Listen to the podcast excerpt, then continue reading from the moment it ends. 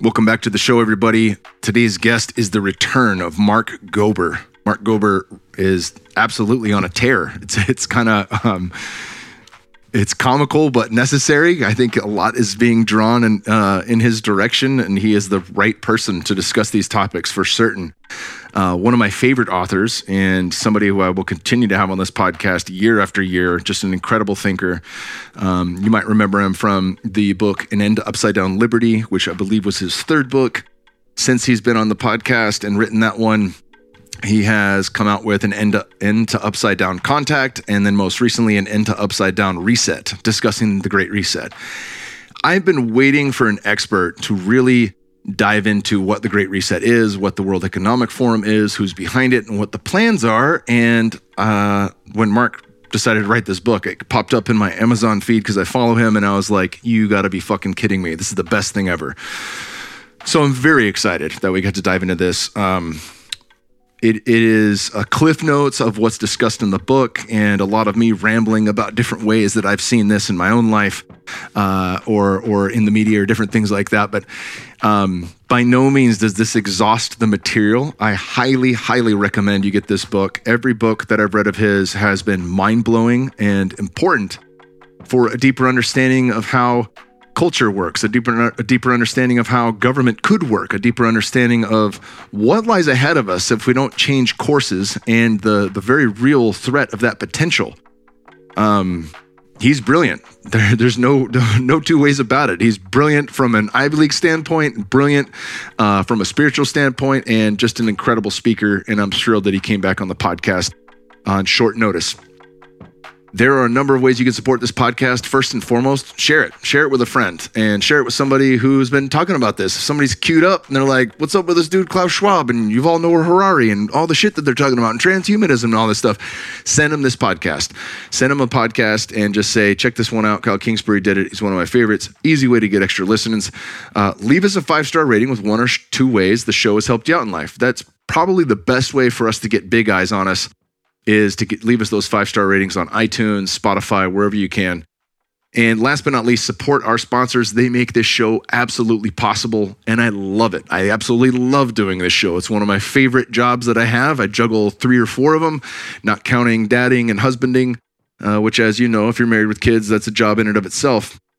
This continues to fill my cup. It is something that I really appreciate and really love because I get to meet people like Mark. And even though we've only met online a couple of times, my goal is to get him out as a speaker at one of our Fit for Service events, either later this year or early next. And uh, what an incredible human. So, support our sponsors. They make this show possible. When you buy from them, you are indirectly affecting me positively. And this show survives because you're buying amazing products from people that I've hand selected.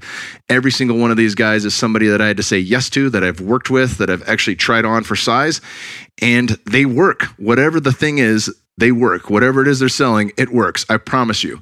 We had um, the guys from HVMN on this podcast before to talk about ketones and ketone esters and getting into ketosis and all the fun nuances of that, but really the brilliance behind their product, Ketone IQ, which is a ketone ester that used to taste like jet fuel and tastes a lot better now than it used to, but it absolutely works better than anything on the planet. When I was at Onnit, one of the first supplements I wanted to create in product development was a beta hydroxybutyrate based ketone product that would increase blood ketone levels. And it worked and it was great. HVMN came out uh, not long after that and I was I was like fuck man, this is it. This is the one. It costs a lot more, but this is it. And since then, that was years ago, HVMN has continued to work on refining the process and they have made their product much much more affordable. Visit hvmn.com/kkp and use promo code KKP at checkout to save 20% off everything there. We often hear that fasting and exercise are good for the brain. One reason is that when we push our body to its metabolic limits, we create nature's superfuel, ketones. Ketone IQ delivers clean fuel that can cross the blood brain barrier, supplying your brain and body with sustained energy, mental focus, and sharpness, putting you in a flow lasting for hours. A lot of people are like, ah, I heard the keto diet was bullshit or this and that. If you've never been in ketosis, odds are you don't know what you're missing out on. So, as I say with all diets, try it on for size, really try it on for size and give it a wonder. And if you are a female and you don't want to go into ketosis because you're looking to get pregnant or you don't want to throw off hormones, you can supplement with ketones. And you will feel this one right away. I can assure you. It's phenomenal for endurance. A lot of ultra marathoners and marathoners are working with this product. Fighters I know take it because of its ability to cross the blood brain barrier and help assist your central governor with more energy. This is important. Anything you're doing, whether it's sprint work or highly glycolytic workouts like CrossFit, you're generally not going to be using ketones for, but the brain, the central governor, needs its own energy and will demand quite a bit of it. And if you stack ketones for a boxing workout or a CrossFit workout, you'll feel that too. You're going to be able to keep going late into the practice, into the workout. And if you've got a lot of podcasts to do, or you want to just sit and read and consume information, you need to switch your brain on. Ketones like this work absolutely perfect with anything else you would use to alter your chemistry. So if you like caffeine, if you like nootropics, ketones are going to make them better. And I would even venture so far to say if you like microdosing psilocybin or any of those things, just saying, I heard it's a phenomenal way to increase the response from that stuff. Uh, go ahead and take some ketones with it. Try it all out. Be your own human guinea pig. Visit hvmn.com slash KKP and use promo code KKP at checkout to save 20% off everything in the store. We're also brought to you today by my friends Lucy.co. That's L U C Y.co. Promo code KKP at checkout is going to get you 20% off everything at their store as well. Look, we're all adults here, and I know some of us choose to use nicotine to relax, focus, or just unwind after a long day. Lucy is a modern oral nicotine company that makes nicotine gum, lozenges, and pouches for adults who are looking for the best, most responsible way to consume their nicotine. It's a new year why not start it out by switching to a new nicotine product that you can feel good about? I absolutely love this stuff. Uh, my boy Nate hooked me up with the pouches, and it is uh, a little rocket ship fuel, and it doesn't last a very long time. I've mentioned this before in reading their ads. It is a great pick me up late at night. If you want something that's going to give you a boost for 40 to 45 minutes so you can crunch uh, a little exam prep, or if you're like me, and you listen to Audible after you put the kids down and you want to be able to retain that information because you're going to regurgitate it to the folks on the podcast or you actually just want to know it better for yourself, this is one way to do that. You can increase the brain's ability to learn. You can increase the brain's, and it does so through many different factors. One being dopamine, feels damn good.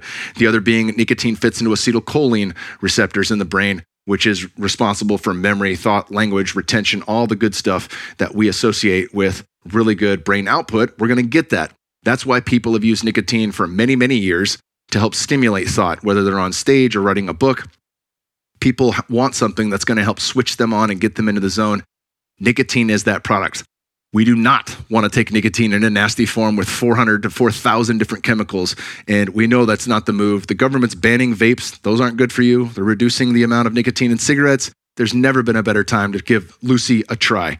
They've got great flavors, multiple strengths, and the only nicotine pouch with a capsule inside that keeps it fresh. And of course, I got to read the disclaimer. This product contains nicotine. Nicotine is an addictive chemical. Uh, and got to be 18 and up and all that other good shit. But check it out lucy.co. That is L U C Y.co. KKP at checkout, 20% off everything in the store. You're going to love their products. We are also brought to you today by masterworks.art slash Kyle. Oh my God, guys, this is going to sound wild, but you've got to hear me out. Trust me. Recently, a Picasso painting sold for $103 million, which is more than a 1,400% increase from when it was originally auctioned in 1997. So, what if you could invest in paintings like that one without spending millions? I don't have extra millions, I really don't. The good news is now you can with Masterworks. This $1 billion tech company analyzes tons of data to find iconic paintings and makes them investable on their platform. Pretty genius idea, if you ask me. They realized net returns of 17%, 21%, and 27% for their investors from their last three offerings. In fact, one member has made over $65,000 from his investments with Masterworks. With numbers like that in this economy, I can understand why over 605,000 members have signed up. And with stocks coming down from the sky high valuations, demand to join the platform is higher than ever. Luckily, I've partnered with Masterworks to get VIP passes to skip to the front. To secure your spot, head to masterworks.art slash Kyle and you'll get the full rundown there. Guys, this is an unbelievable opportunity to invest in things that I never would be able to invest in on my own. And now we get to share on profitability and ever increasing art valuations because in troubling times, there are things that hold value. Art holds value, property holds value, gold and silver hold value. And this is a way that the little guy can get in the game with art. Last but not least, we have another brand new sponsor, Othership app. Othership is your new mindfulness routine. With over 500 custom guided breathwork sessions, the Othership Breathwork app lets you access on an on-demand library of sessions to help you regulate your nervous system state.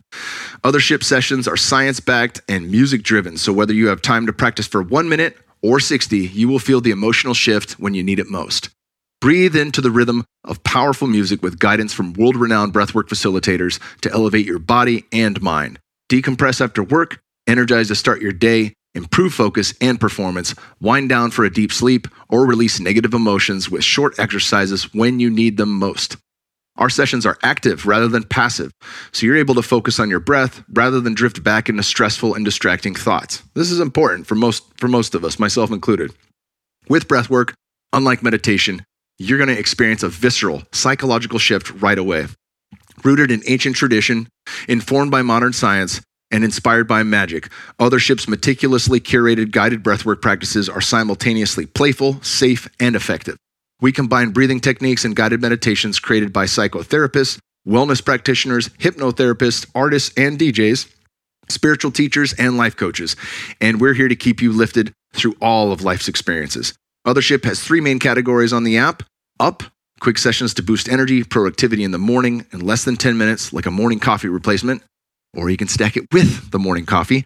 Down, unwind to dissolve stress and soothe anxiety, build a routine for deep rest and better sleep, and all around, release emotions, navigate life's transitions, and deeply transformative and longer breathwork journeys. They're hosting a 31 day guided cold plunge challenge. Is a great way to stack this. This is phenomenal and they deeply dive into the physical as well. Othership is not only a digital platform, it's also a physical location. Othership IRL is a modern bathhouse concept. This is next level stuff.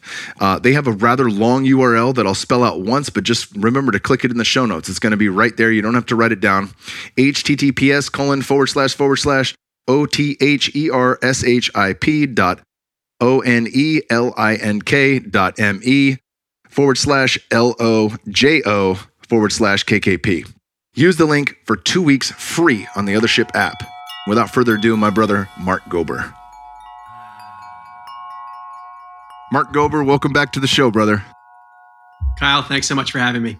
Oh, this is the best. I was telling, I was just, we were chopping it up before uh, the podcast started, and I was just laughing about how I was talking to my assistant about getting you on uh, after you had an end to Upside Down Contact. Is that the name of that book? Mm-hmm. And, uh, and I was like, this is great. I can't wait to talk about that. And then uh, I had just started chewing on it and hadn't read it yet. So I was kind of waiting to, to plan the interview. And then um, it just came up on my feed on Amazon because I follow you there that an End to Upside Down Reset was coming out. And I was like, get the fuck out. All right, get him on now. I'm going to read this thing the day it comes out. And it's, it's incredible. Man, it's incredible. Oh, I really appreciate it, Kyle. Um, to me, all the books are interrelated even though an upside down reset covers the great reset, contact covers um, human interactions with non human intelligence. It's all the same stuff I'm really trying to get to, which is what is the nature of reality that we're all in together? Why are we here? Who are we? And these are sort of like different angles to approach that question. Yeah, that's an important. It's an important question because uh, you know, I mean, depending on where we're at in Maslow's hierarchy of needs, most of us have thought of that question. It may not be something that we're daily fixated on, but it was certainly something that I was fixated on uh, in some of my higher dose journeys, you know, and I think that's something that that drove you. Obviously, you know, you talked about your your background on on the first time you're on the podcast from from Ivy League to to tech in San Francisco, and then from there to Adyashanti, and and walking the path of really trying to unfold and understand like what are what is the answer to this question? What are the means of which I get there?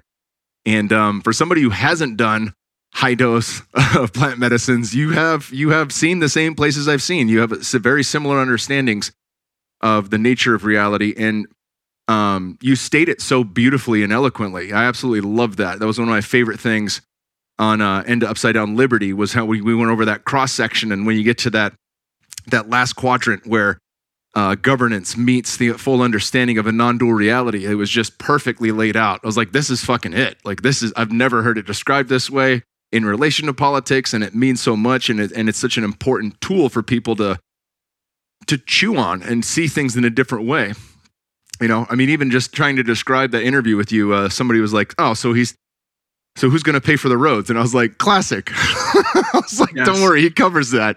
Don't worry, he covers that. But that's fucking low hanging fruit, you know? But that's like people's knee jerk reaction to something, you know, when they hear like less government, who will pay for the roads? You know? So, anywho, I'm sure there's a lot of knee jerk reactions that you found in writing an end to upside down and into the upside down reset. Um, and that said, you know, as we were talking about before the podcast, there couldn't be a more important thing to engage with.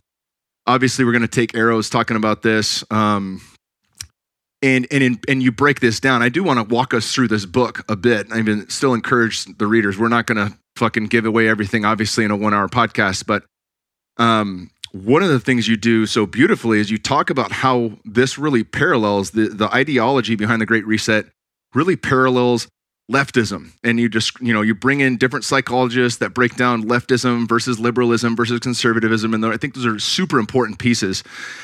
I want to dive into that because that'll give people kind of a breakdown. You know my listeners have heard me talk about klaus schwab many times. They've heard me talk about Yuval Noah Harari and transhumanism and a lot of the things you know that are you know kind of the the, the wheels driving the machine um, in certain aspects but they have never really heard me break down like fully what the World Economic Forum is. And perhaps there's someone new to the podcast that doesn't even understand. You know, they, they saw like a great reset ad three years ago and they're like, oh, that thing, that's that's gone. Nobody's, you know, that never happened. You know, like they just think it's like it's, it's just a fart in the wind and it's not even going to bother them. Can you break down, um, you know, what is what is the World Economic Forum? And what are what are the people trying to accomplish with the Great Reset? And then we'll jump into piece by piece, really, uh, leftism versus liberalism and these kind of things. And I'll keep walking you through it so you don't have to remember your entire book by heart. and, and I'll throw some commentary in where I can. Okay. Well, I'm glad you're starting here, Kyle, because I've found when I tell people that I have a new book out about the Great Reset, there are some people who say, What's the Great Reset? They've never heard of it. And I say, Oh, well, it's the World Economic Forum's vision for society. And then some people will say they've heard of the World Economic Forum, but they don't really know much about it. So these are fundamental issues to start with. Um, the World Economic Forum is a group that it calls itself the a body that's involved in public-private partnerships. So it is effectively influencing governments around the world and corporations around the world to try to enact change in a way that it, at least on the surface, says is beneficial. And in my view, I think there are probably a lot of people involved who do think it's beneficial the, the direction that they're taking us. The point of my book, however, is that just because you think something is good or you have a good intention doesn't necessarily mean it's going to have positive results. So, um, Klaus Schwab, who's the executive director of the World Economic Forum, he has even said, and there's a, a video floating around the internet where he says this at the Harvard Kennedy School, that he has a young global leaders program where they essentially train people um, who are up and comers. And he says we penetrate the cabinets of governments. So, uh, some of the people involved in the Young Global Leaders Program include um, Justin Trudeau. In that same video, Klaus Schwab mentioned Vladimir Putin, although if you go to the World Economic Forum's website, he's not listed. So, there are some people who aren't listed in their Young Global Leaders Program, but he said it verbally. So, I've got that in the endnote in the book. Um, but uh, Emmanuel Macron from France. So very powerful people are involved in the Young Global Leaders Program, but also people that we probably haven't heard of who might be involved in in corporations or also just other parts of government, but they're not as public. So the point here is that this is an organization that has reach in the most powerful places in the world. And therefore, in my view, understanding their ideology and what they're trying to push is really important because it's coming at us from the, the public sector, governments, and also the private sector, these corporations. Yeah, it's an important piece. When you when I first, you know, it's like people throw around Davos and stuff like that, and and, and you know the the especially as we talk about climate and things like that. Like all the the billionaires show up in their private jets and they want to talk about climate change, and it's like a yeah, f those guys, but they don't really break down. Like we're talking about the leaders of Coca Cola, the leaders of like every major Fortune 500 company. And it's been going on since 1973. I believe they changed it in 76, if I'm remembering that correctly. Um, the leaders of governments, the leaders of the most, you know, whoever's controlling the most amount of wealth and has uh, the most amount of influence, they're in there. They've been in there, right? And that, that's that's like a thing where you're like, all right, we, we kind of do need to know what their plans are and what they're deciding for us or on behalf of us, because they are actually in a position to do something about it. I remember um, Joe Rogan played the Darth Vader theme music as he played a, a clip from Klaus Schwab saying like, uh, we're in every cabinet, you know, in every major country. And he starts going through with the German accent, talking. That was a shit German accent. I'm sorry, uh, but but it was it was powerful because it's like people are like, yeah, how much change can these guys do, or how much can this happen? It's like they're doing it. They're there.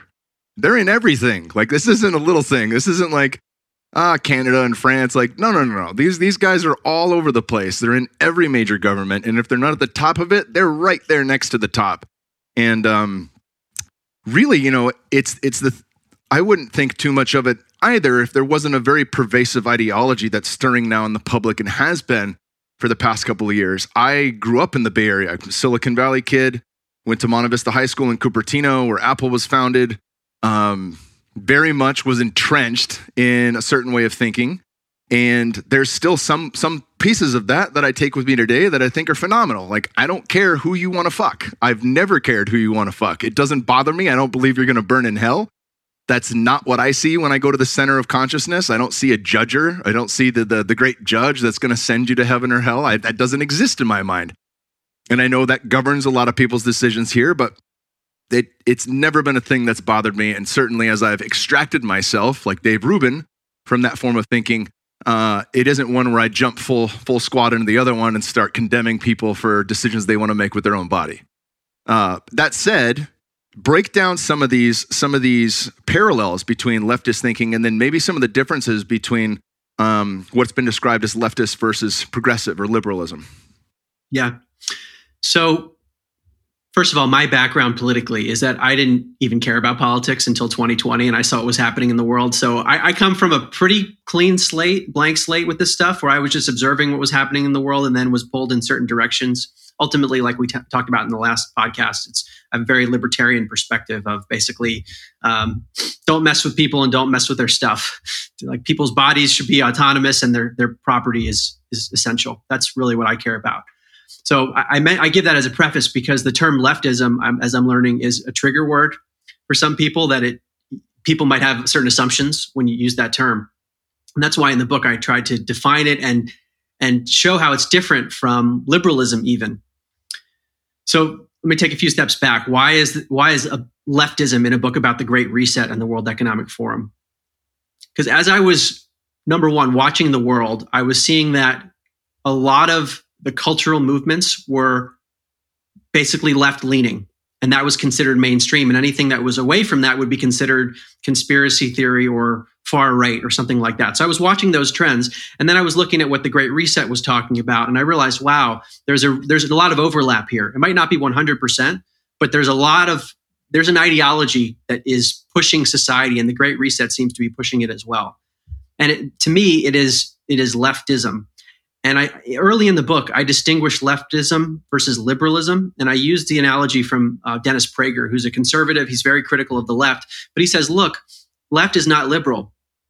For instance, um, under leftism, race is what people should look at to judge, whereas liberals should say, "We're not going to use race to judge people." So leftism might favor segregation in schools like having dormitories based on skin color, for example, because they would say, well, that's just uh, that's a way of of it's it's actually anti-racism in, in a convoluted way because we're uh, we're putting these people together based on their ethnicity or whatever whatever categorization you want to use, and it's actually some way of of showing them respect. But it's paradoxically, it's using some superficial characteristic to group people. But that's more of leftism. So another example would be um, the view of the economy. Leftists might be much more inclined toward socialism or communism, whereas liberals would say, yeah, we need the government involved in the economy, but we're not going to go that far, like toward socialism or communism. So it's really this extreme version of, of the left end of the spectrum. And when I look at the Great Reset, especially some of the cultural movements, but really everything, they're pushing the same kind of stuff. And I also want to clarify a lot of what I'm getting about the Great Reset comes from the World Economic Forum's own words. So in June of 2020, there was a book called COVID 19 The Great Reset, written by Klaus Schwab and his colleague Thierry Malleret. So they talk about this Great Reset of the world, and it was announced initially by Klaus Schwab and then Prince Charles. So, very influential people, John Kerry, Al Gore, they've all said this is a time for a great reset, and they describe what this is. However, some of the wording is, is vague. And what I try to do in the book is to break out what they're actually saying.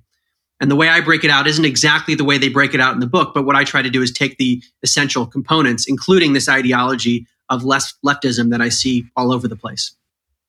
Yeah, it's beautifully done. Absolutely beautifully done. I have that book. Uh, it was very frustrating to read it because it's like, and maybe we'll dive into this at the end. Like, if there is some something to do with consciousness, you know, like if there's a, a vampire needs to be invited into your house, you know, like if there's something to do with free will or consent, and that's why these guys fucking monologue. It's like it's like an evil character in a cartoon movie saying what they're going to do when they have the good guys tied up. It's like, why, why'd you spend 30 minutes telling us your whole plan?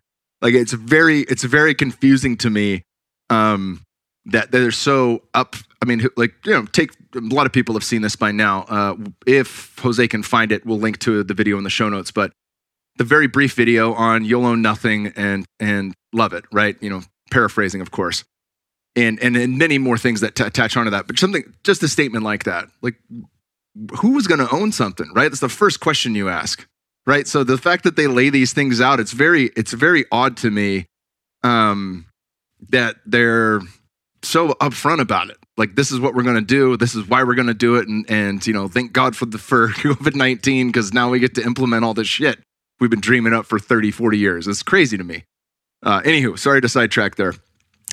With that, uh, there are plans to affect every major form of society from culture to politics, economics, environment, technology, and metaphysics. And we're already seeing a lot of this. People are like, well, uh, their, the plan is by 2030. How does that affect me now? It's, it's being, it is causing a lot of effect in countries in Europe, the European Union, uh, and a lot of blame gets put on, you know, Russia and Ukraine for lack of certain supplies like fertilizers. But these, these things are happening. The Netherlands, they have uh, peaceful protests and farmers are getting shot during peaceful protests because they want them to change their way of farming abruptly to a greener policy, which may be awesome long term, but no one can afford.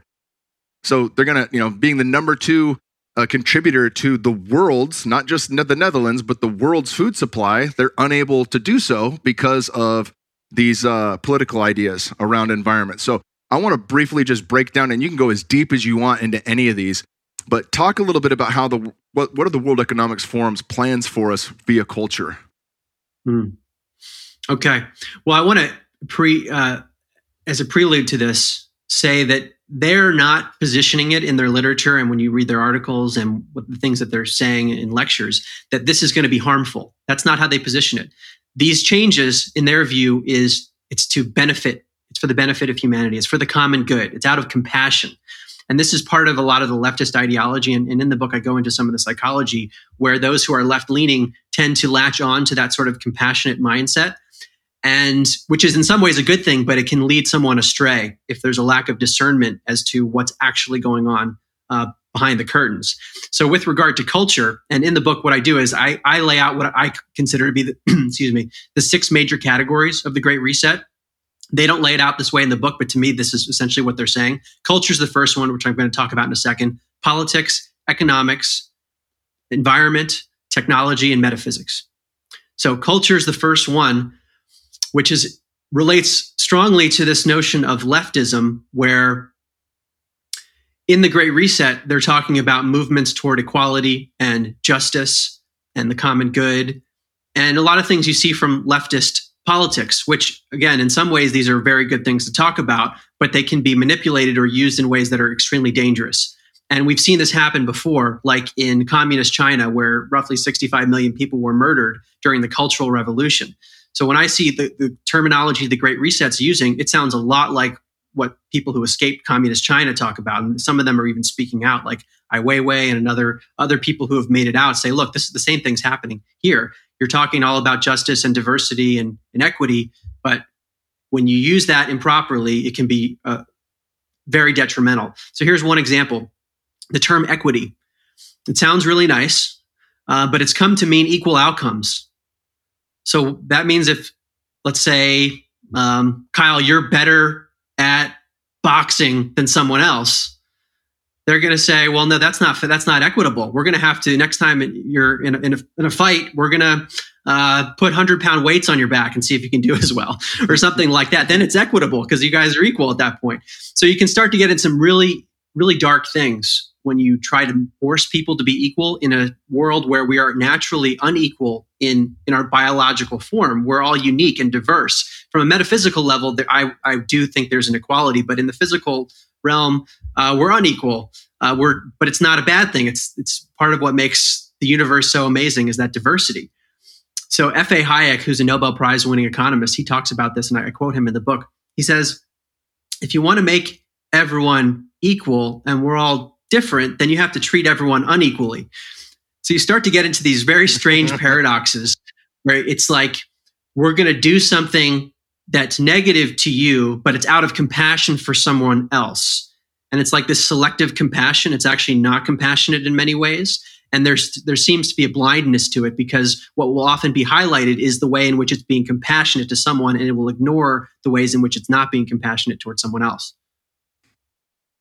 Yeah, but my buddy Charles Eisenstein has really pointed that out in his uh, amazing essays he's written over the last two and a half years about the, you know, in, in, in any time where a government or a people has sought to really favor the collective over the individual, right? And you brought this up in the last podcast. You cannot get rid of the individual that's making up the collective in service to the collective. It, that, that, that, is, that doesn't pan out well. It's, it's just not going to work. No, and many historians have pointed this out that the worst crimes committed by governments happen when you have extreme collectivism when they say, well, this is for the common good, and therefore we can do whatever we want to individuals. We can murder people because it's for the common good. It's for the benefit of society. And it's it's appealing to people's hearts. And there's the heart and there's also the mind. So in a lot of these philosophies, the mind goes out the window. It's just what feels really good, not what necessarily will do good. And we have to keep this in mind because there's a lot of historical precedent for how this goes horribly wrong. And I, I, emphasize this a lot when I talk about it and when I write, because I think in America, we're in many ways spoiled if we grew up here, where it's like, well, yeah, sure, bad things happened elsewhere, but that wouldn't happen here. This is America. Um, and we just have to, we have to not rest on our laurels and be very aware and discerning as to what's happening around us because human nature is human nature. And we've seen this happen before. And it seems like it's heading in that direction here. Yeah, it's something that I've I've often scratched my head with, um, and and thankfully I've done. I met my wife on a goodwill tour for the troops. We've been uh, we met Kuwait and Iraq when I was fighting in the UFC. She was a ring girl, and I've, I've had the fortune of doing that about a dozen times. And I've been to some pretty gnarly countries, war torn countries. And so, just be, I remember the first time I was there, I was like, "Oh, this is real." You know, I, I expected it to be real, but I didn't know. I didn't understand it till I was in the fucking field, like feeling the feels of what that's like. Because stateside, there's never been even anything remotely close to that. You know, in my lifetime, obviously we had the Civil War, Revolutionary War, things like that, uh, American Indian Wars, American Mexican War, all that stuff. But that's that's we're talking a long time away from us. Most people have some cognitive dissonance over the quality of human that happened, you know, in in Nazi Germany. We think that that we've we've evolved in some ways since World War II, and in some ways we have, but in in very few ways have we actually evolved. Technology's evolved, there's been some different things, but the same kind of people that lived in that exact situation that were hunting and were hunted, that's still ingrained in us. It's not not even a hundred years ago, right? Like it's that that fast in the grand scheme of things. And it's I think it's for some people the cognitive dissonance is just easier to pretend that humanity has changed and somehow grown up since then. Well, I, I, think an example of how we have not changed is what we've seen regarding quote unquote the unvaccinated versus the vaccinated, where we've seen a lot of hostility toward like a lot of tribal mentality. And um, we hear in the media people saying like the, the unvaccinated shouldn't have X, Y, and Z rights. Replace the unvaccinated with whatever you want in atrocities all over the world. It's the same kind of rhetoric so there is something I agree with you, Kyle, in human nature where the, this tribalism can happen. There, it's usually uh, initiated by some kind of manipulation. And in my Liberty book, I talked about some of the psychology, especially the Stanford prison experiment, where um, people were put into the role of being prison guards and others were in the role of being prisoners. And the prison guards ended up doing horrible things to the prisoners. So some people have said, well, this is an example, even though it hasn't been replicated and there are ethical issues with it. This is an example of how if you put people in certain positions, they will become corrupted. So it's like we just have to keep our, our guard up for these sorts of things. And I, maybe one of the reasons I'm so sensitive to it is that when I started this journey six plus years ago, I was mostly just on the spiritual path, the nature of consciousness. And when you get into those other realms, whether it's through a psychedelic experience, a near death experience state, meditation, Kundalini, people are talking about unconditional love. That's what they're talking about. They're not talking about the dark stuff. And on one level, I think it's really good, but there can be a blindness. So in a lot of those spiritual communities, I was seeing people just not thinking about how certain things could go wrong or the dark side of, of things, that there that we are in a realm of duality, even though the ultimate reality, in my view, is non-dual, where it's just oneness, one consciousness. And many people have experienced that. I think there's a lot of evidence to support it within that non-duality there is duality there's a mark and a kyle like we can't ignore that. And because of that you end up with all sorts of duality. You've got good and evil. And in the spiritual community there's a tendency often to just focus on the good and the light and the love and not the other stuff. It's like we've got to remember that both exist. Otherwise we could get in trouble. Yeah be- beautifully stated.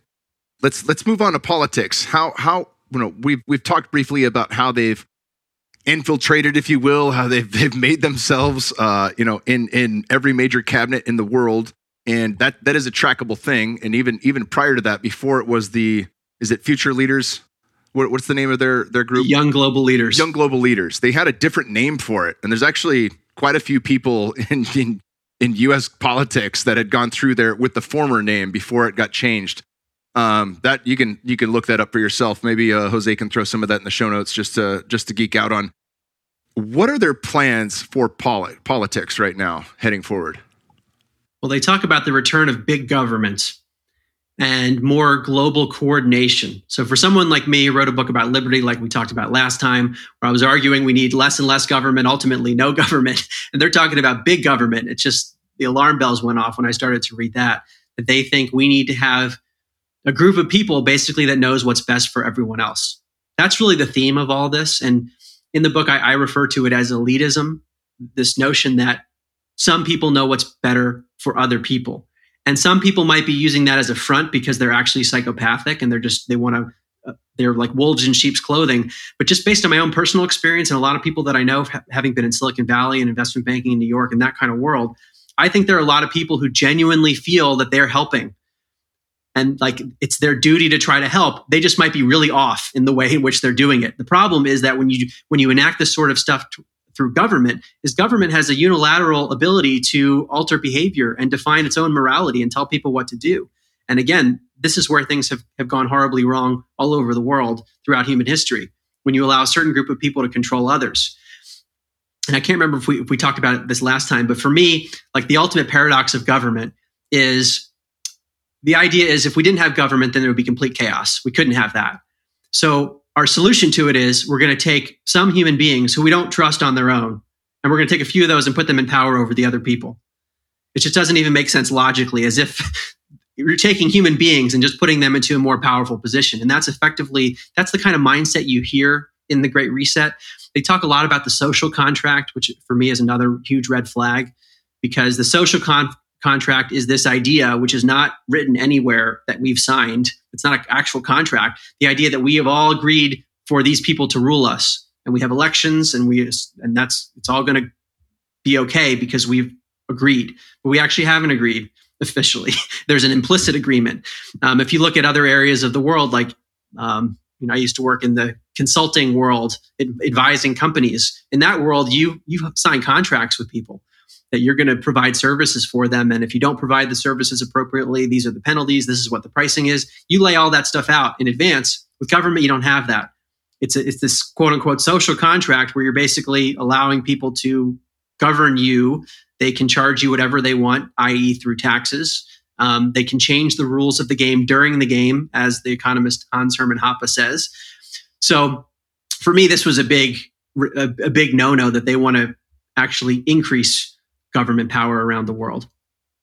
Yeah, that's such a big one. It's not necessarily something that we think of from a. I mean, we're born into it, right? It's uh, we're born into it like. Uh, I'm trying to think of the guy's name. Um, famous dude was a comedian, killed himself.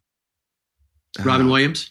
No, uh, it's God. The name of the title is like uh, if it's about the fish in the water. The story that he tells. You can't. You can't. this is fucking killing me. Damn it. All right, I will fucking circle back on that afterwards. Okay. But oh, brain fart. Um, maybe it'll come to me. Is this water? I think is the name of the title. I'll I'll get that. Man, that's gonna kill me. Um, where was I going with it though? I think I know where you're going. That we're like the fish in water. We don't even realize we're in water, i.e., we're in a government structure and exactly. we don't even think twice about it. Exactly. And we might think, you know, you take like, I, I took a bunch of liberal classes when I was at Arizona State, just staying eligible for football. And some of them were great. And I learned some cool things. And some of them talked about, you know, like social norms and sociology class, like, you know, stand in an elevator, but when the door shuts, face all the people, don't face the door right? And just see mm-hmm. how that makes you feel, right? You're you're you're going against the social norm. We we can play little have little experiments like that that help break us free of what we're actually you know um, agreeing to on a on a subtle level when it when it comes to how we relate to other people within society. But there's no game that breaks us free of thinking what life would be like free of governance or free of taxation or free of effectively changing the rules, right? Printing quite a bit of money in the last few years and quite a bit more before that. And and you don't really understand people don't even look at how that affects them. Like if you have money in the bank, it's actually becoming less and less. It might stay the same, but your value is less and less and less by the minute now. Um, anywho, yeah, that that uh man, all right, I gotta move on. It's still killing me that I can't figure out this guy's name. Talked about it in detail with Peter Attia. Um, what is the plan with economics? They talk a lot about stakeholder capitalism and it's still something that I don't have a full grasp of but but um, if you could break that down and really you know what what is the driving point and the pitch behind it and and really maybe where some of the major pitfalls could be with it. Yeah so Klaus Schwab has written about stakeholder capitalism at length and he's been talking about it with regard to the great reset. And there was actually a second book that Schwab and Malleret wrote called the great narrative which was published around 2022 so that this is a big part of their their plan and traditional capitalism, and I say I say this with quotes because the way we do capitalism around the world today is actually not truly free market capitalism.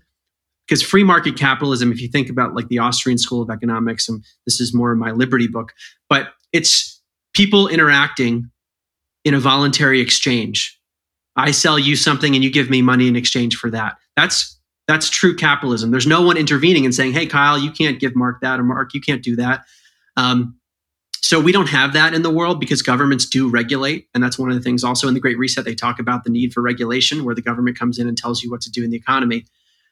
Uh, but within our quote unquote capitalism, so it's a hybrid of, of state intervention and some elements of capitalism shareholder capitalism is the main model where the shareholders of a company are the owners. And they're the, they are the ones who benefit or not based on the company's performance. Stakeholder capitalism is the idea that actually the company is not just responsible to its shareholders to its actual owners it's responsible to basically everyone else in society. And i think kyle one of the reasons you're having a hard time grasping it i'm having a hard time grasping it too it's really vague they haven't exactly defined like who are all these stakeholders. It could just mean anyone you want and say, well, this is stakeholder capitalism. You as a company, you're not you're not serving all of your stakeholders. Now, in some ways, I understand why people support the idea of stakeholder capitalism because it's like, well, companies shouldn't just pollute everything around them. They should care about people. That's I'm all for that. The issue is that they're not talking about a voluntary stakeholder capitalism. This is a compulsory stakeholder capitalism that they're advocating for. It's like okay, we at the World Economic Forum or, or anyone we're associated with, we're going to tell the governments what kinds of laws to pass or what kinds of regulations to pass to tell the companies what to do. And then that's going to be their stakeholder capitalism. So, where could that go wrong? They could just make up the rules, whatever they want them to be, and say, well, this is stakeholder capitalism. And so, ESG is one of the big terms that's going around these days environmental, social, and governance, which is related to this economic vision in the World Economic Forum's Great Reset, it's like companies have to do good by the environment. Uh, they want to do good socially and, and have good governance. But again, what do those terms mean? they get to be defined by certain people. They get to be defined by the World Economic Forum or the United Nations, and the governments get to enforce that. So, this is another one of those potential wolves in sheep's clothing where they say, look, we're trying to transform the economy in a really positive direction. And they explain all the reasons why it's positive. And that's all true in some ways, except they're enforcing it in their own specific way. So, what happens if they say, okay, um, we, we mandate that a certain that companies need to have X number of people of a certain ethnicity, X number of people of a certain gender, X number of people of a certain sexual orientation, all of these criteria that are based on superficial characteristics. And it's like if you don't do these things and you're violating all, maybe you're even breaking the law or something. Then they they get to steer things in the way that they want to. Even if a company says, "Well, this is actually not in our best interest. We could serve customers better another way." So ultimately, stakeholder capitalism to me, in, under the Great Reset, is just another way of controlling the economy and not allowing people to freely and voluntarily exchange. That's beautifully stated. And what are their plans for the environment? And we touched a little bit on this, how this is already in effect uh, in countries in Europe and different parts of the world. And uh, you know, just please, you know, i am just going to shut my mouth and and and maybe jump in at the end here from the environmental standpoint because this is something that's like right in our face and truly does flow with leftist ideology you know and and in in large part and and is you know they they almost give you um these little one liners that discredit right? Like w- should we look into this the the long-term effects of a novel vaccine? Anti-vaxxer right? Like they, mm. you get you get these little bullet point things. Like, like, is the climate hasn't the climate been changing for some time? Does it go up? Are we in the cycle of warming then cooling? How does that work? Climate change denier. You know, like you, you have these little like the bullet points that end all end the conversation, right? Or trust the science. Um, it's another great one. So if we if we you know, and this is really strawmanning anyone's argument. If we steel man the argument, then then we re, you know try it on and really grapple with it and understand it for ourselves, perhaps better than the person we're talking to, and then we at least know why they have the thought on that. But talk a little bit about uh, the environment here because this is one that that really is at the forefront, believe it or not, of a lot of their agenda. Yeah, we'll talk about taking arrows. This is one of those things where I, I really I thought it was an important topic to mention. It's it's it's essential in terms of where we're heading, but it is so controversial, like you say. If you if you question the narrative at all, you are a denier, and I think there are issues with the, the way they are are pushing environmental um, betterment of the planet. They do mention so first of all, their focus with regard to environment is climate in some cases they talk about other areas of the environment that need to improve too but it's climate is the focus. So that's what i focus on in the book as well. And i do think it's a good thing for us as a society to try to do better by the environment. So my critiques have nothing to do with that. I'm just concerned about their implementation of betterment of the climate like of you know combating climate change.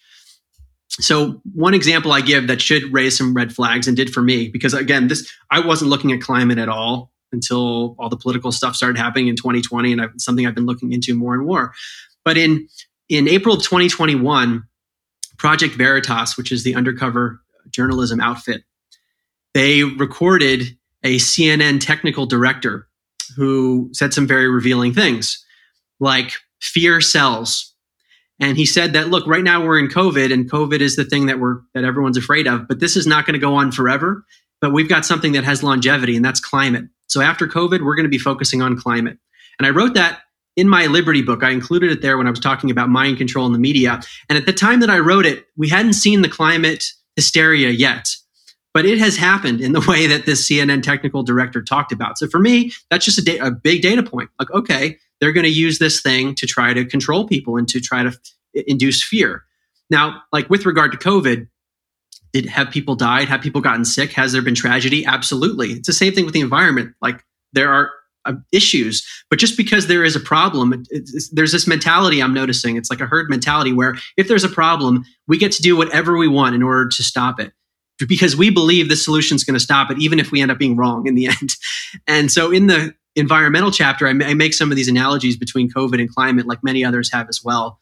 Um, that it's like it's an an emergency or the perception of an emergency is an opportunity to control behavior. We saw that very clearly with COVID. Okay, we've got this emergency. We get to lock you in your homes. We get to coerce you or mandate this experimental shot. Um, and so on. We get to lock down your business. There's been talk of things like climate lockdowns. We'll see how serious that is, but it's it's a similar kind of mentality. Um, we also hear about like electric cars, um, like not allowing people to have their full car ownership. Um, basically, ways of controlling movement. That's one of the themes that comes up. So, it, like again, some of these things maybe there's there's benefit, but it could be detrimental. With regard to oil and gas and fossil fuels, there's a very interesting book out by Alex Epstein uh, called Fossil Future, and he points out that there's this kind of cultural milieu that everything with regard to fossil fuels is negative and everything that's an alternative is positive. But like he points to solar panels that they're made often in China using low environmental standards and slave labor. So it's like we have to think about both sides of the equation. That's what I try to explain in that chapter. Because if we don't think about both sides of it, then it can be easy to fall into whatever the authorities say, like, oh, we, we project that X, Y, and Z is going to happen, and therefore we get to control your behavior now. One of the problems with that is that projections, just like with COVID, we see this with climate, they're based on models. And models are models. They're not they're not necessarily 100% true or they're not 100% predictive. And we've seen this historically. I give a number of examples in the book where the expert said x y and z is going to happen in the future and it actually didn't happen. So it is a dangerous game for a certain number of people. Again this is the elitist mentality. We know what's best for you and therefore this is going to happen in the future and we have to control your behavior today now one of the really scary things that in addition to like uh, controlling movement through automotive stuff is the president of Alibaba talks about individualized carbon footprint trackers that they're working on where basically your ability to travel anywhere or to just do things in life they're going to be monitoring your consumption. So it's that sort of thing that i'm really concerned about with regard to the great reset. They're pushing this hard and it's like it's potentially a wolf in sheep's clothing. Sounds really compassionate. Yeah, we should do good things for the environment, but how could that be manipulated to control people?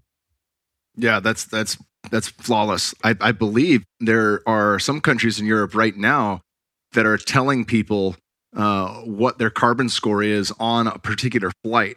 So you would see it on your ticket, you know, next to mileage, like your, your carbon score based on how long the flight is and how much carbon you've used up as a way to kind of seed that and normalize oh this is this is a thing here this is worth tracking and you're going to see how big your carbon footprint is.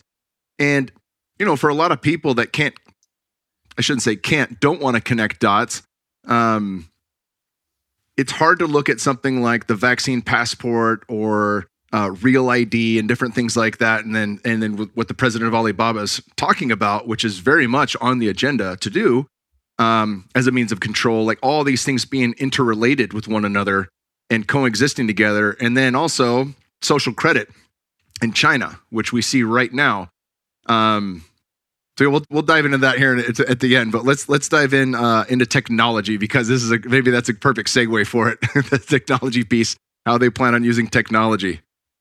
Yeah, and in COVID 19, The Great Reset, the book by Schwab and Malleret, they are very open actually about the risks of technology and what Klaus Schwab has called the fourth industrial revolution, which is there are different interpretations of it, but transhumanism seems to be a big part of it, where like there's a there's less distinction between uh, the immaterial and the b- between like the artificial and the organic.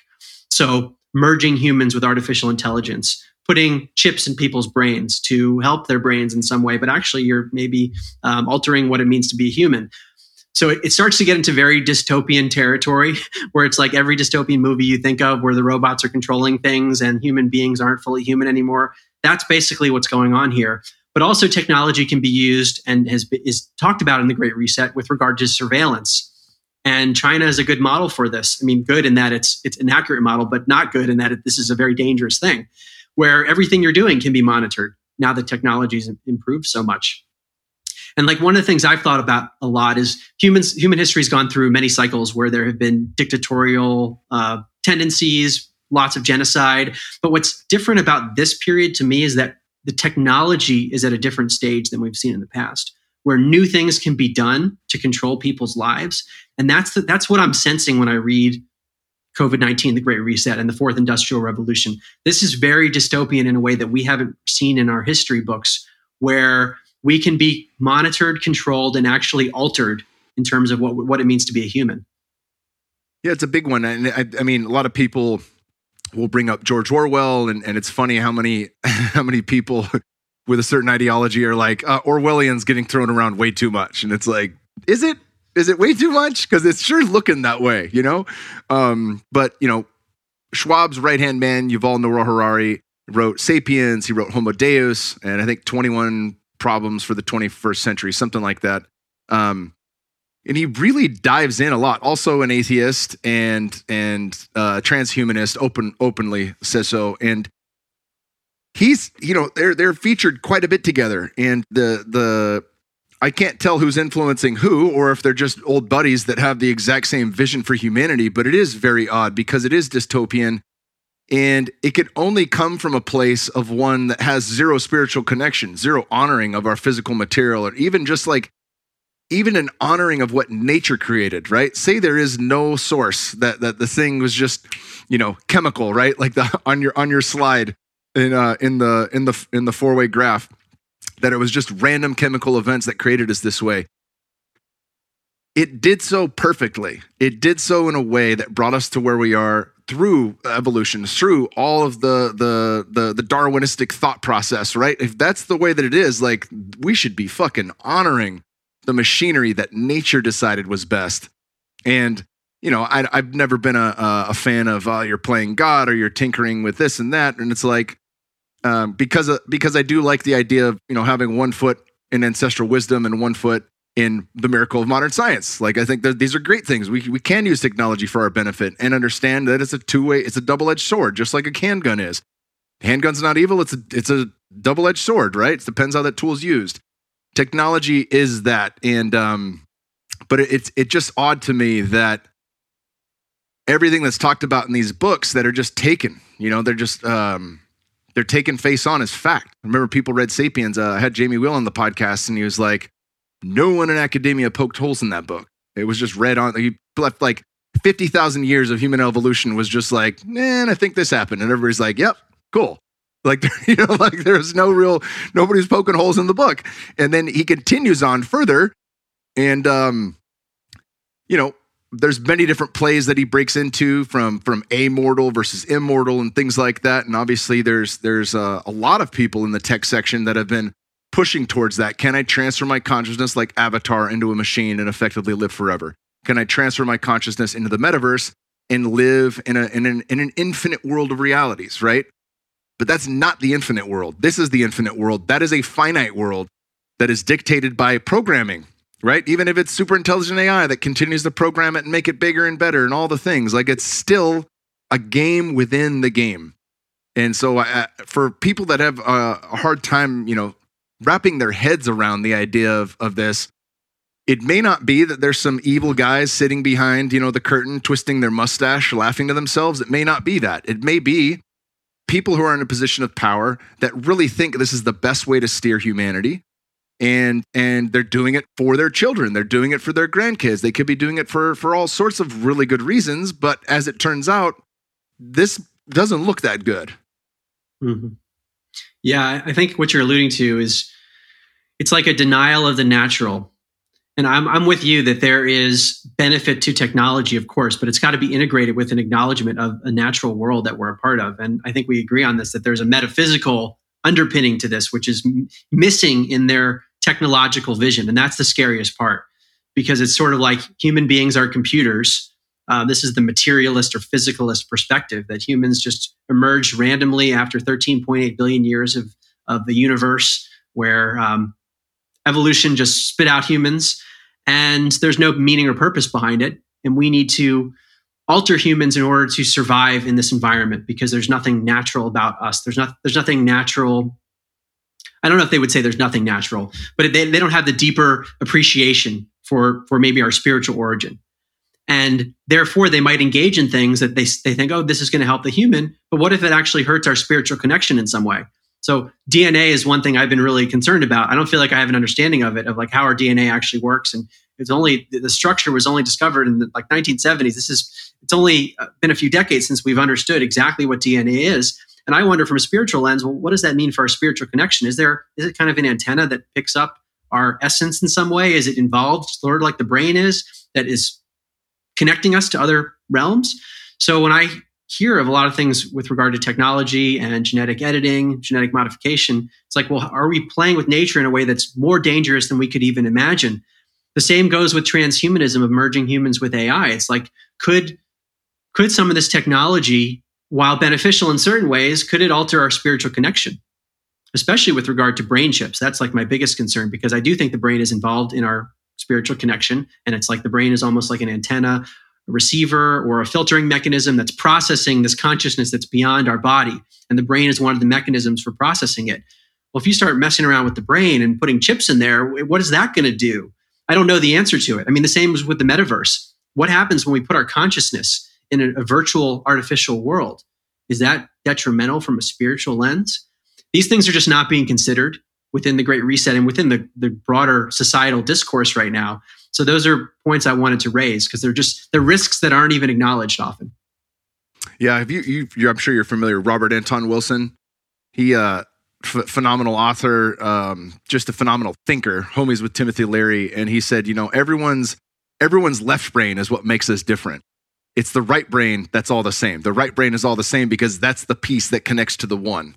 You know, and, and whether that's true or not, that makes a lot of sense to me. Understanding, you know, this the feminine aspects of ourselves, the the the intuitive aspects, the the aspect that connects to the higher knowing, whatever you'd call that, the one that recognizes synchronicity is the thing that's connecting to universal consciousness. And this rationale, and a, certainly a, a, a, very weighted thing that we, we must knew and mu- must know and must work with in, in today's society, that's, that's ever present, but it can't be the only thing that we connect to. And if one of these um, things that we do to ourselves, whether it be through editing DNA or adding technology within ourselves, disconnects that intuitive side the knowing side, the gnosis side uh, of our equation, that would be, I mean, that's something you can't, in my opinion, get back. I'm worried about the same thing. We we don't know how big the danger is, basically, and it's like we might be playing with fire here. Absolutely.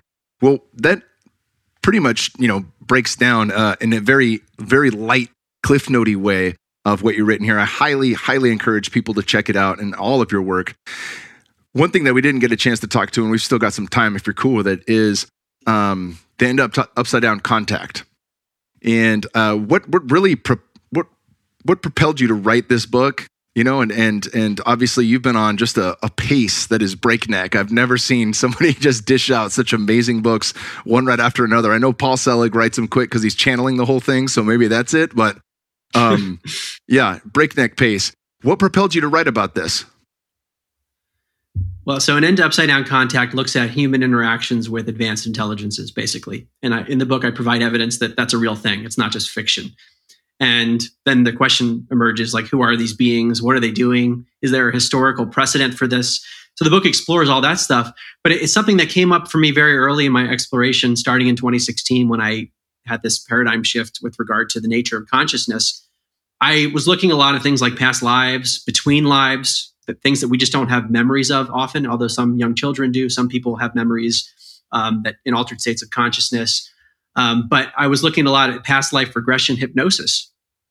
It was like I couldn't believe that was a real thing where people would be put into a meditative hypnotic state and memories would come out. And sometimes those memories were of past lives. And sometimes those memories were of past lives that were not on Earth, where the person remembered being another species on a different planet or maybe another dimension or something. So it was, I had been primed with that. And I was like, I read a lot about channeling, and people would talk about like they would bring in through their consciousness some other intelligence, some other being that might not even be from Earth, maybe from a different dimension. So this was like, uh, this was on my mind a lot the idea that we're not alone.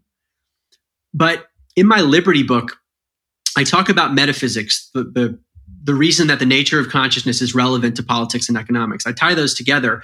And I do mention that there is evidence for these other beings. And I speculate, well, could these other beings and intelligences have an influence on our political and economic structures? And I kind of left it there. I just say, look, this is not typically considered.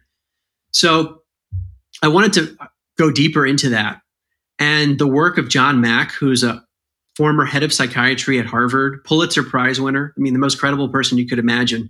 He started to evaluate cases of people who claimed they were abducted by aliens. Now, that sounds insane, but this guy was really studying these people and he concluded they were not psychotic. They had genuine experiences. So he was a believer and wrote a book called Abduction and then Passport to the Cosmos. As a scientist, doctor, he went through the in the book Abduction, each chapter on some of the most compelling case studies of the people that he talked to. He talked to them bef- what they remembered before hypnosis, then he used hypnotic techniques, then they would have more memories that came out. And I mention all this because there's credibility behind ideas that sound insane. So I'm thinking to myself, like, so take a few steps back here. I think one of the reasons I write these books is I wrote the first one thinking, wow, this is so important. The brain doesn't create consciousness. That's the theme of the first book. And then I kept researching and realized, wow, I left this out. And then I write another one and say, wow, I really left this out. And I feel this sense of responsibility when I'm putting books out that I want to give people a comprehensive picture. That's why I'm doing this. And I realized with regard to contact, there's a lot of stuff that I didn't include in my first three books that I've got to get out there. This is essential. There are aliens potentially abducting people. And what John Mack talked about, this Harvard professor was saying that people would come back saying that their sperm and eggs were taken and there were hybrid, alien human hybrids on these ships. This was coming up all over the place. I'm like, okay, I've got to look into this. And if, if it's not real, then okay, but I've got to evaluate what people are saying. And my conclusion is that I don't know, some of this stuff's real. I can't wrap my head around it, but there's there are too many common threads where people in different areas. So John Mack was studying people in the flesh who would come back and say, I had this experience, and he used hypnosis, for example. But then you've got Rick Strassman, the University of New Mexico, studying people with DMT. And independently, they're talking about very similar things to what John Mack reported. People were having abduction like experiences under DMT, and Rick Strassman was not an expert on abductions. Many of his subjects in the DMT experiments, they didn't know about abductions. So you have these independent accounts, and you look historically, there's a lot of overlap. But I want to tie this also to the Great Reset because to me, this is like where my head is right now as we talk. I think we're in some kind of a spiritual war.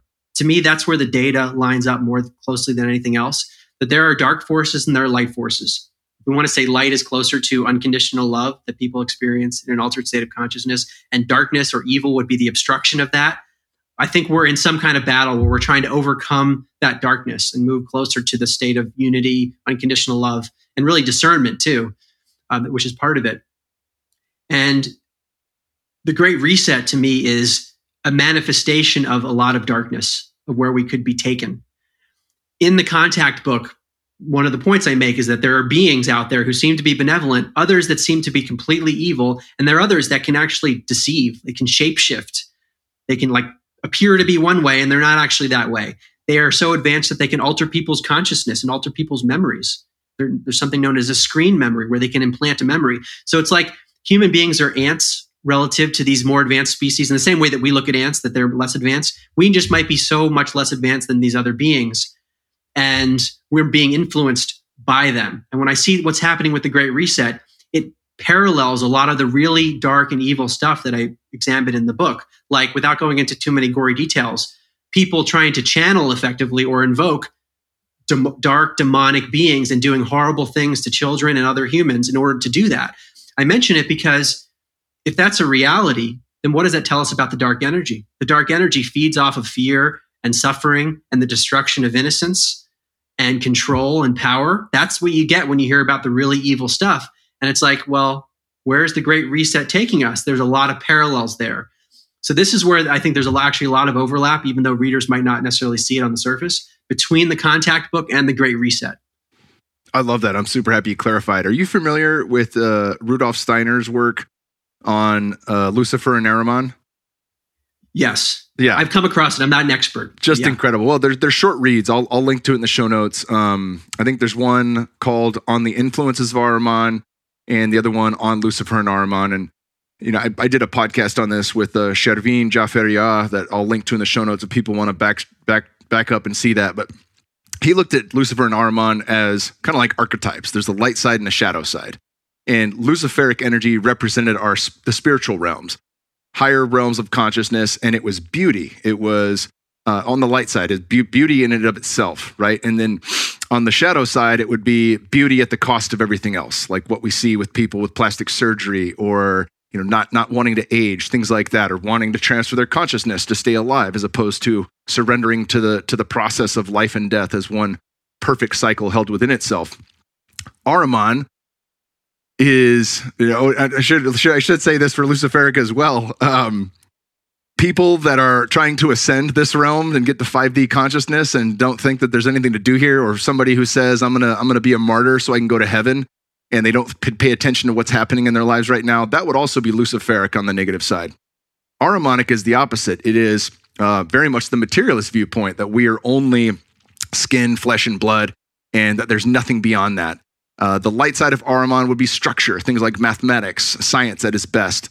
And the negative side of Ahriman would be really a lot of what we see in the control of a one world government. Anytime we've looked at communism, anytime we've looked at, at uh, you know, the, w- what we're being driven towards with the idea that there is no spirit, there is no source, and that this is just a, um, you know, we're, we're, we're, when we die, it goes black that type of mindset. And Steiner predicted that that Ahriman would take physical form in this century. And it's very curious to me. Some people think that's super intelligent AI. Some people think it's an actual human like Zuckerberg. I don't go that far, but but I'm just I just remain curious. And what what Steiner alludes to is that it's it's not it's in working with both, you know, like we we find our extremes to find our center. It's the middle path. It's the Buddha's way. He calls that the Christ. The Christ is the middle path and um, it's in it's in recognizing both that we are spiritual beings and we are material we have a material body and this time actually does matter that's why we're here and then walking that middle path allows us to escape some of the perils of being too far in one direction or another mm. yeah that's very well said and I feel like I've been on both ends of that spectrum in my journey. I started off as a materialist, atheist, agnostic, when you die, lights out, that's the end. Life is random and meaningless. That was what I thought to be true, literally. I know that might be hard for some people to believe, but I thought that's what science was teaching us.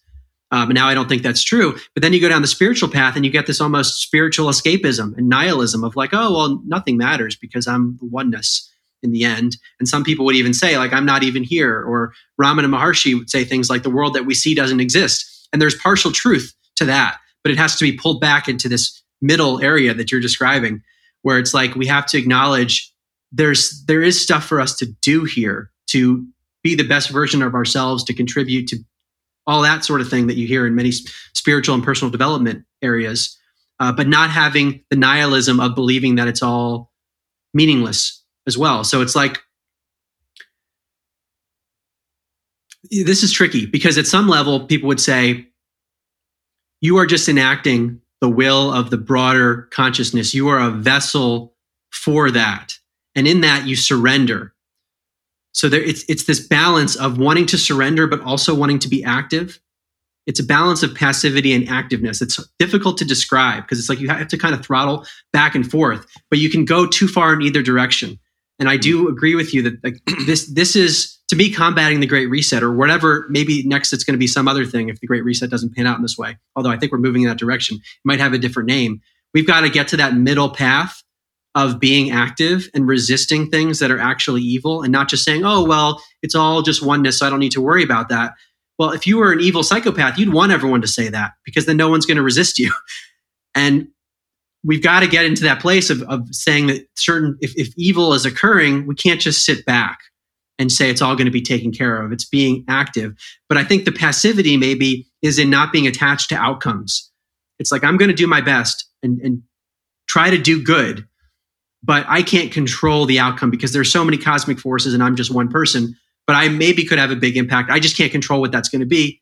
Regardless of all that i'm going to give it 100% yeah, that's beautifully stated. That that thing has kept me sane uh, in insane moments in the last two and a half years. The Serenity Prayer, like really, really focusing on the things that I'm in control of, and not worrying about the things that are without my control, and then you know continuing the prayer of asking for the wisdom to to know the difference between the two. And I think that's an important piece because on the one hand, you have people that are like, ah, it's out of my control. And they put it, the whole thing, including their life, off to the side as out of control. And then there are other people that think it's all within their control and they go as hard as they can, you know, to the paint, uh, think they're going to try to fix everything. And that's, that's a weight none of us can carry alone, right? We can't, we can't, uh, to use a Lord of the Ring analogy, anyone who puts the ring on is going to be consumed by the ring. We have to hold this as a collective and that's the way we move forward. So, brother, it's been awesome having you back on the podcast. Uh, I am thrilled every time you come out with something. I'm overjoyed. I can't wait to see what you come up with next, and I'm really excited. Uh, hopefully this year, if definitely not, if not this year, for sure next year, we'll get you out to a Fit for Service event as a speaker. And I love what you're doing. Where can people get a hold of you? And uh, of course, we'll link to every one of your books in the show notes as well. Well, Kyle, first, I want to thank you for all your support. I really, truly appreciate it. And thank you for all the work you do and the courage it takes to talk about these topics. I appreciate that you use your platform for this. Um, my The way to reach me is on markgober.com, M A R K G O B E R.com, which has all of my info, all of my books. There are five of them now. They're on Amazon in um, hard copy, Kindle, and Audible, although the the End Upside Down, Into the Upside Down Reset will be available on Audible February 7th. Cool. Hell yeah. Um, I chew through Audible, so I'm going to get that on Audible as well. Awesome. Well, beautiful. Thank you so much, brother. And we'll do it again as soon as as soon as uh, as soon as we can. Awesome. I really appreciate it.